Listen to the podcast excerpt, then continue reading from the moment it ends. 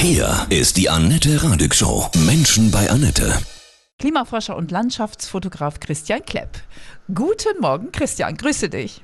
Guten Morgen, ich freue mich sehr dabei sein zu dürfen. Du hast ein Buch geschrieben und da sind auch deine wundervollen Aufnahmen drin. Es heißt Wunderwerk Erde, wie unser Planet funktioniert. Auf dem Cover ist eine wunderschöne Aufnahme von dir, die eigentlich gar nicht nach einer Landschaftsfotografie aussieht. Kannst du genau beschreiben in so rosa-gelbtönen, was das genau ist, was du da fotografiert hast? Ja, das Cover ziert eine Aufnahme von mir vom Antelope Canyon in Arizona an der Grenze zu Utah, mhm. der auf einem Gebiet liegt, der den Native Americans gehört. Und es ist einer dieser fantastischen Sandstein-Canyons auf dem Colorado-Plateau.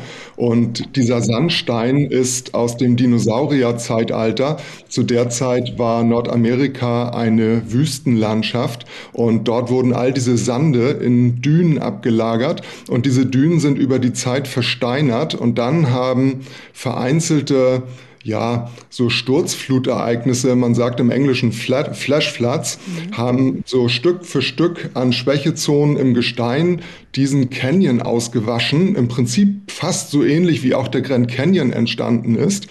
Und dann hat der Wind, der viel häufiger dort vorkommt als der Regen, diese Sandsteinwände so wunderschön glatt poliert. Und dann rollen noch so einzelne Wüstenroller. Das sind äh, so sehr nadelige, harte Gewächse, teilweise in den Canyon und verfangen sich da drin. Und äh, ja, und wenn man das Ganze dann mit dem richtigen Licht fotografiert, dann äh, wird es wirklich zu einer, ja, man kann schon wahrhaft sagen, intimen Atmosphäre in ja. diesem Canyon. Es ist unglaublich, sieht aus wie so eine surreale Malerei. Du beginnst dein Buch auch mit einer schönen Widmung an Mother Earth. Schreibst, geliebte Erde, ich danke dir für mein Dasein und verbeuge mich voller Demut vor deiner Schönheit und Vollkommenheit. Wow. Jetzt beneiden wir dich ein bisschen, weil du schon so viele unfassbar schöne Plätze auf dieser Erde gesehen hast als Landschaftsfotograf. Ja, tatsächlich. Ähm, das ist ja das Privileg ähm, als Geowissenschaftler, dass man tatsächlich hat, dass man auch an viele Orte kommt, die eigentlich so normalerweise gar nicht zugänglich wären. Mhm. Also dazu gehört es dann auch, dass man, dass ich die Ehre hatte, bei minus 42 Grad auf dem zugefrorenen Nordpol zu arbeiten, umgeben von den hungrigen Eisbären, weil wir dort eine zweimonatige Forschungsreise mit dem äh, Forschungseisbrecher Polarstern hingemacht haben, um das arktische Eis zu erforschen. Natürlich mit dem Hintergrund des Klimawandels, den wir dort schon vor 30 Jahren tatsächlich ähm, live zusehen konnten. Also alles keine neue Erkenntnis. Aber ja, in diesen Landschaften zu stehen, ähm, das sehe ich persönlich tatsächlich auch als ganz, ganz großes Privileg, so etwas sehen zu dürfen. Ja, eine tolle Berufung. Und welches ist so dein berührendstes Erlebnis? Ist wahrscheinlich schwierig zu fangen, aber. Ja, es ist tatsächlich, also also wirklich diese Forschungsfahrt in, die, in das Innere der Arktis im Winter bei diesen, bei diesen harschen Temperaturen, äh, umgeben von den Eisbären und diese, diese Kälte und Stille, das ist etwas, was sich tief eingebrannt hat. Aber auch das Erlebnis einer Sonnenfinsternis gehört dazu. Ich muss gestehen, dass im Schatten einer Sonnenfinsternis zu stehen etwas ist, was mein Leben innerhalb von drei Minuten komplett auf immer und ewig verändert hat, weil es wirklich ein so dermaßen emotionales Ereignis ist, dass selbst wenn ich jetzt drüber spreche, ich schon wieder emotional werde. Es ist, als wenn eine höhere Macht zu einem sprechen würde und man versteht diese Botschaft, dass wir uns um unsere Erde kümmern müssen und so nicht weitermachen können und wirklich auf Nach Nachhaltigkeit setzen müssen. Warum hast du das Buch geschrieben? Da hast du schon angedeutet, natürlich auch, damit wir unser Bewusstsein schärfen, aber auch um deine Werke zu zeigen, deine Aufnahmen. Also genau genommen habe ich dieses Buch geschrieben, weil es so ein Buch nicht gab. Mhm. Ich habe mir so ein Buch immer gewünscht, eigentlich schon als Schüler, mhm. denn meine Begeisterung für die Erde ist eigentlich seit ich denken kann vorhanden. Und ich hätte so ein Buch auch gerne als Student gehabt und sogar als Dozent hätte ich so ein, ein Buch gerne gehabt. Und weil es das nicht gab, musste ich selber schreiben. Und es, gibt, und, es gibt, und es gibt einen Grund, dass es so ein Buch bislang nicht gab, weil es einfach eine unfassbar komplexe Aufgabe ist, das gesamte Erdsystem in ein Buch hineinzuschreiben. Mhm. Und ich habe mir die Aufgabe gestellt, die Erde zu verstehen, wie sie funktioniert. Und dem habe ich 30 Jahre meines Lebens gewidmet und habe mich mit Leib und Seele dem Erdsystem und seinem Klima ausgesetzt und die Erde studiert. Und Tatsächlich ist es so, dass ja jeder einzelne Fachbereich, jede einzelne Geowissenschaft von der Meteorologie, die das Klima und Wetter anguckt, über die Ozeanographie, die in die Ozeane guckt, äh, die Biologie, die Astronomie bis hin zur Quantenphysik und Atomphysik, äh, alles das wirkt ja zusammen. Die Geologie, die Geophysik alles das wirkt zusammen in das System Erde. Alles bewirkt und bedingt einander. Und mein Ansatz war es, wirklich einmal quasi aus Sicht der Erde aufzuschreiben, ich Erde erzähle euch mal, wie ich funktioniere und ich bin davon überzeugt, dass wenn wir wirklich verstehen, in allgemeinverständlicher Sprache, wie unser Planet wirklich funktioniert, wie fein justiert und fein orchestriert alles nicht nur voneinander abhängt, sondern zusammenwirkt, dann kommen wir gar nicht umhin, uns in unsere Erde zu verlieben. Und das ist eigentlich der Punkt, den ich erreichen möchte. Ich möchte Lust auf die Erde machen. Ich möchte unser Werteverständnis wiederentdecken, zu sagen, wir müssen nachhaltig mit unserem Planeten umgehen. Wir können so nicht weitermachen, wie wir bisher agiert haben. Und ich möchte einfach motivieren und zum Handeln inspirieren. Denn de facto ist es so, dass heutzutage ja all diese Buzzwords wie Klima, Klimawandel, Klimakrise, Biodiversitätsabnahme, Raubbau an der Erde, all diese Themen sind so unfassbar negativ besetzt inzwischen, dass wir es ja alle kaum noch hören mögen und können.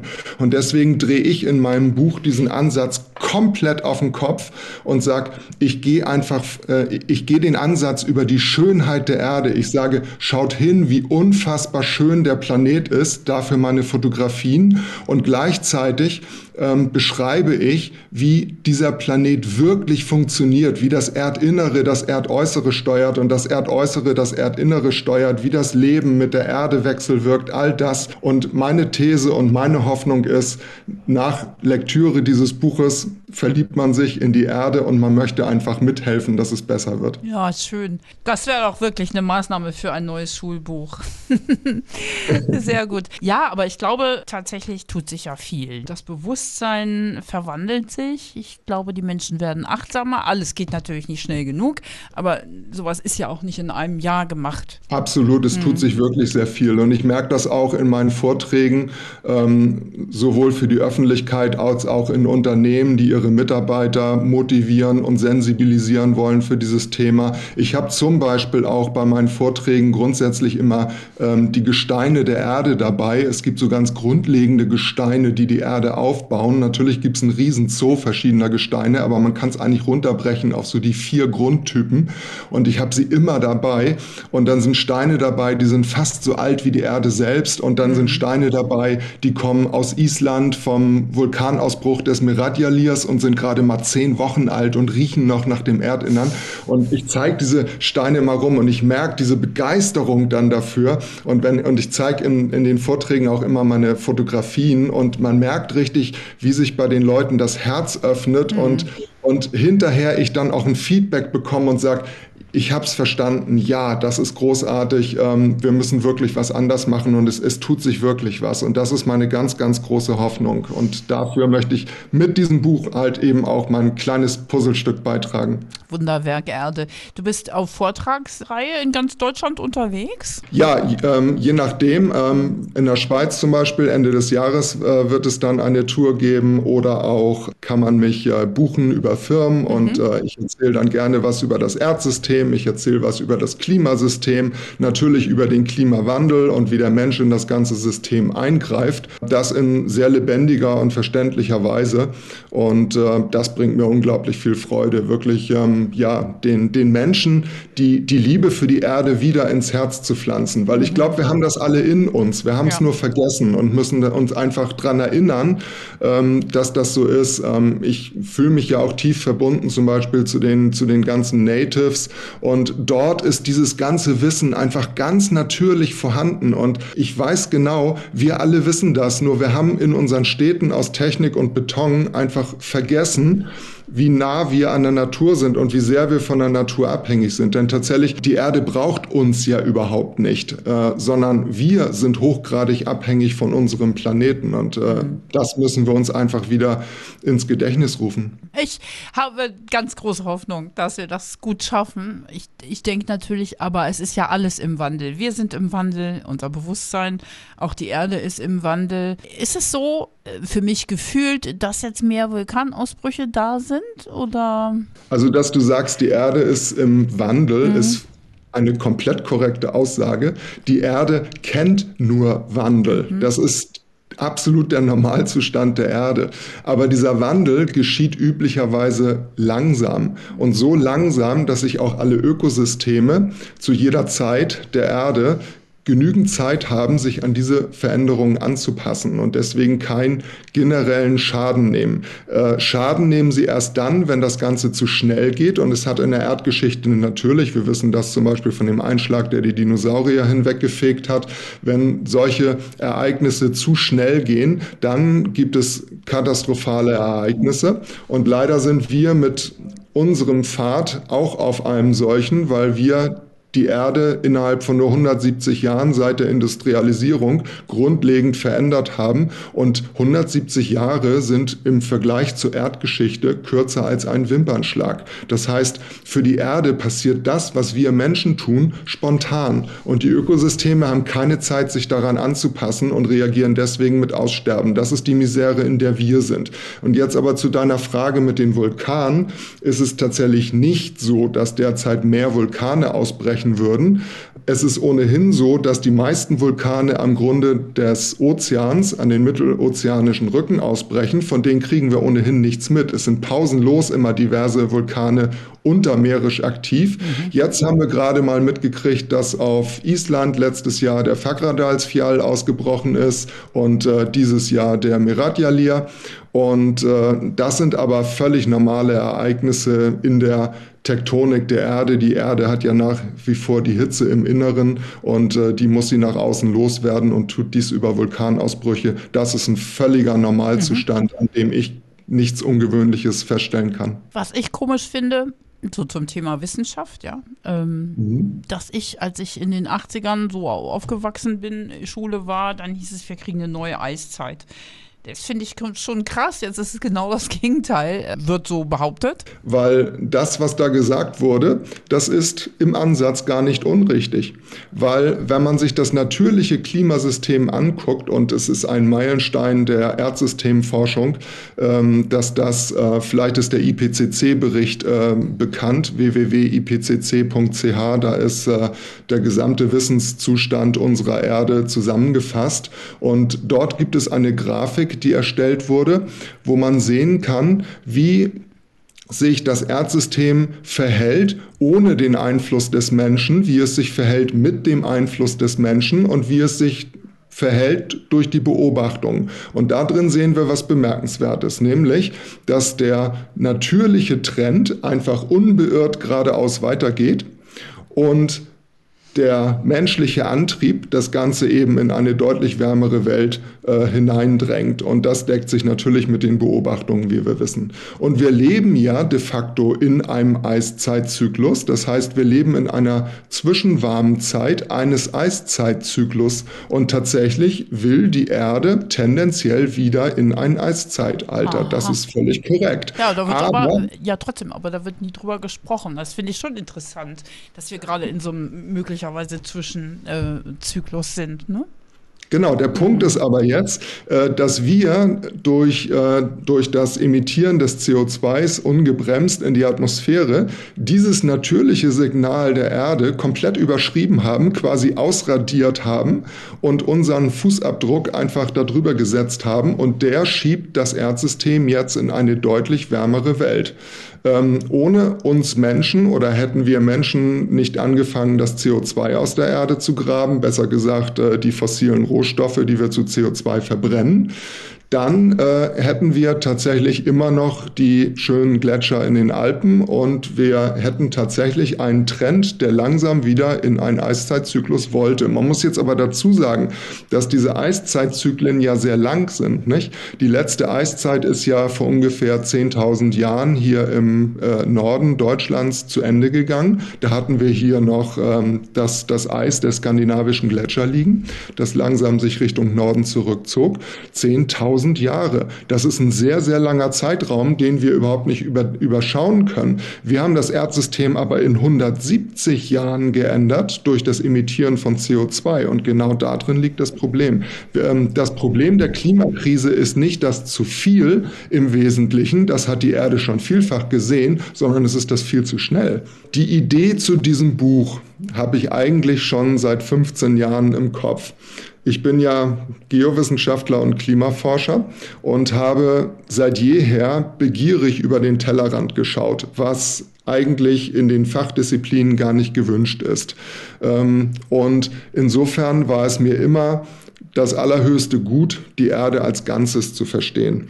Und so hatte ich es mir auch, weil ich die Landschaftsfotografie seit 30 Jahren betreibe und die Geowissenschaft professionell seit über 20 Jahren betreibe, habe ich es mir auf die Fahnen geschrieben, dass ich mich irgendwann damit selbstständig mache und meine Fotografie mit meiner Geowissenschaft verschmelze und so auch so ein Buch schreibe. Und äh, tatsächlich habe ich dann im Jahre 2019 gesagt, jetzt ist der richtige Punkt gekommen. Man wird ja auch nicht mehr jünger. Wann will man es machen? Noch kann man sich gut bewegen bewegen und noch ist man geistig agil und habe es angegangen. Und äh, ich habe mich tatsächlich 18 Monate lang komplett vergraben, wozu die Corona-Zeit äh, für mich im Grunde ganz hilfreich war. Ja. Und äh, habe dieses Buch geschrieben und recherchiert und geschrieben und recherchiert und bin sehr, sehr froh, dass jetzt ähm, dieses Buch dann tatsächlich erschienen ist und äh, es hoffentlich sein Puzzlestück dazu beitragen kann, den Menschen die Liebe zum Planeten wieder in die Herzen zu legen. Mit Sicherheit ein wundervolles Weihnachtsgeschenk auch, wenn Wunderwerk Erde unter dem Baum liegt. Ja, das wäre sehr zu wünschen. Das wäre ein sehr sinnvolles Weihnachtsgeschenk, glaube ich, weil tatsächlich äh, Schüler bessere Noten im Erdkundeunterricht bekämen, weil Lehrer besser verstünden, wie sie ihren Schülern das Erdsystem erklären sollen und auch Studenten einen großartigen Überblick darüber bekommen würden, wozu sie eigentlich ihr spezielles Fach im Bereich Geowissenschaften studieren, aber auch wir alle profitieren von diesem Buch insofern, als dass wir ein Verständnis dafür kriegen, wie fragil unser Planet eigentlich ist und wie, wie fragil er auf Änderungen, auf zu schnelle Änderungen reagiert. Und äh, deswegen gehe ich auch häufig in dem Buch in die Erdgeschichte zurück und suche Beispiele raus, die uns verdeutlichen, warum wir heute mit der Klimakrise an so einem kritischen Wendepunkt stehen und wirklich umdenken müssen. Welche Länder würdest du sagen, lohnen sich für uns jetzt, wenn wir nochmal so verreisen wollen, wo man Planet Erde so richtig, richtig schön sehen kann? Wo, wo ist es besonders faszinierend aus deiner Sicht? Du warst ja schon auch fast überall. Also eigentlich findet man auf dem gesamten Planeten überall die Spuren der Gesteine, die uns offenbaren, was der Planet schon alles erlebt hat. Aber ganz besondere Orte sind für mich einmal Island. Mhm weil Island einmal diese raue Wildnatur hat und ich liebe es, mich, einfach mich den Elementen hinzugeben und auszusetzen. Auf Island hat man es grundsätzlich mit Sturm zu tun, mit Kälte, wobei die Kälte nicht allzu arg ist, aber in Verbindung mit dem Sturm durchaus sehr unangenehm werden kann, ähm, häufige Wetterwechsel. Aber die Vulkanlandschaft, diese karge, raue mhm. Landschaft ist einfach, einfach zutiefst beeindruckend und sie öffnet uns natürlich ein Fenster in das Innere der Erde und mit dem Fagradalsfjall und Meradjalir-Vulkanen, die jetzt ausgebrochen sind, an die man ja auch sehr dicht heran kann, erlebt man wirklich, ähm, wie, wie die Erde zu einem spricht, wenn so ein Vulkan ausbricht. Und mhm. so ein Vulkan bei seinem Ausbruch zu erleben, ist ein, ein Ereignis, das, wenn man es einmal erlebt hat, einen wirklich nachhaltig umdenken lässt. Ähm, man, man braucht das nicht weiter zu erklären. Man stellt einen Menschen dahin, sagt, schau dir diesen Vulkan an, wie die Lava hinausfliegt, hö höre ihm zu und spüre das Beben und Zittern im Bauch. Und das alleine lässt ein nachhaltig umdenken. Ein anderer Ort, an den ich immer wieder gerne zurückgehe und den ich auch sehr empfehlen kann, sind einfach unsere europäischen Alpen. Aus dem einfachen Grund, weil so ziemlich sämtliche Gesteine, die wir auf diesem Planeten finden können, sich auf engstem Raum in den Alpen finden. Nämlich auch das Erdinnere, der verschwundene Ozean, der zwischen den, den, den kollidierenden Kontinent Europa und Afrika eingeklemmt wurde und wunderschöne Mineralien, die damit einhergehen. Also die Alpen sind für mich, mhm. weil sie mich auch in der Jugend sehr geprägt haben, immer wieder ein Sehnsuchtsziel. Die Berge rufen, ja. Nun höre ich ja schon wieder, dass einige sagen, ja, Reisen, Fliegen, das ist ja dann auch ganz schlecht fürs Klima. Was sagst du dazu? Dazu sage ich, dass ich grundsätzlich den Ansatz über Verbote, Steuern, erhobene Zeigefinger etc. pp. nicht sehr zielführend halte, um aus unserer Klimamisere hinauszukommen, sondern ich setze vielmehr auf das positive Signal zu sagen, wir brauchen die innere Einsicht und Empathie und Liebe für die Erde. Mhm. Und dann kommen Entscheidungen ganz von selbst, die da zum Beispiel sein können, äh, ich fliege nicht zweimal kurz halb um die Welt, sondern ich mache eine Reise und die dafür länger. Ja. Spart jede Menge CO2. Oder ich überlege mir bewusst, was ich tue und warum ich es tue.